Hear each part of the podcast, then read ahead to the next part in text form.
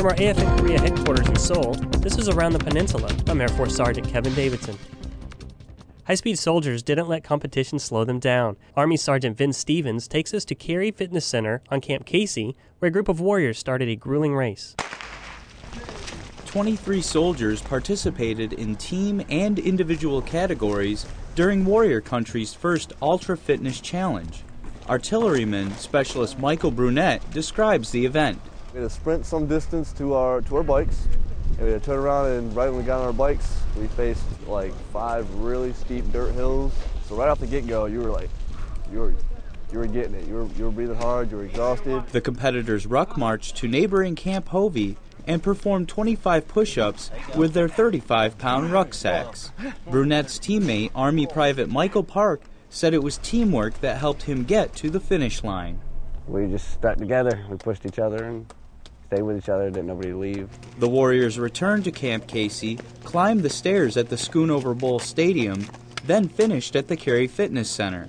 Army Sergeant Vin Stevens, Camp Casey, Korea. The eighth Fighter Wing is taking part in a very different exercise that takes place outside of South Korea. Airman Melissa Hay brings us the details. one hundred eighty airmen from Kunsan Air Base are deployed to participate in the exercise Red Flag Alaska. eighth Fighter Wing Operations Group Commander Colonel Barry Sequin explains what this deployment is all about. Red Flag Alaska is a, uh, a two-week-long exercise, normally multinational. In this case, it's going to be a U S-only exercise where they bring units from all over the United States and the Pacific together in a large force exercise scenario. This exercise differs from the usual surges at Kunsan, as it gives airmen the opportunity to work together and practice their real-world missions.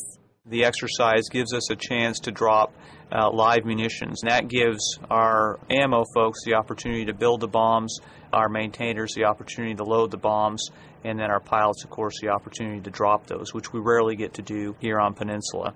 Red Flag will challenge the participants with more than just accurately getting bombs on target.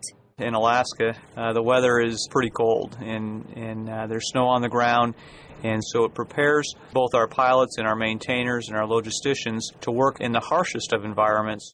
Colonel Sequin also said this exercise would not have been possible without the outstanding support from the eighth Fighter Wing. Senior Airman Melissa Hay, Kunsan Air Base, Korea. That's it for this edition of Around the Peninsula. For more information on what's going on around Korea, tune in to A F N The Eagle and Thunder A M or log on to A F N korea dot net. From Seoul, I'm Air Force Sergeant Kevin Davidson.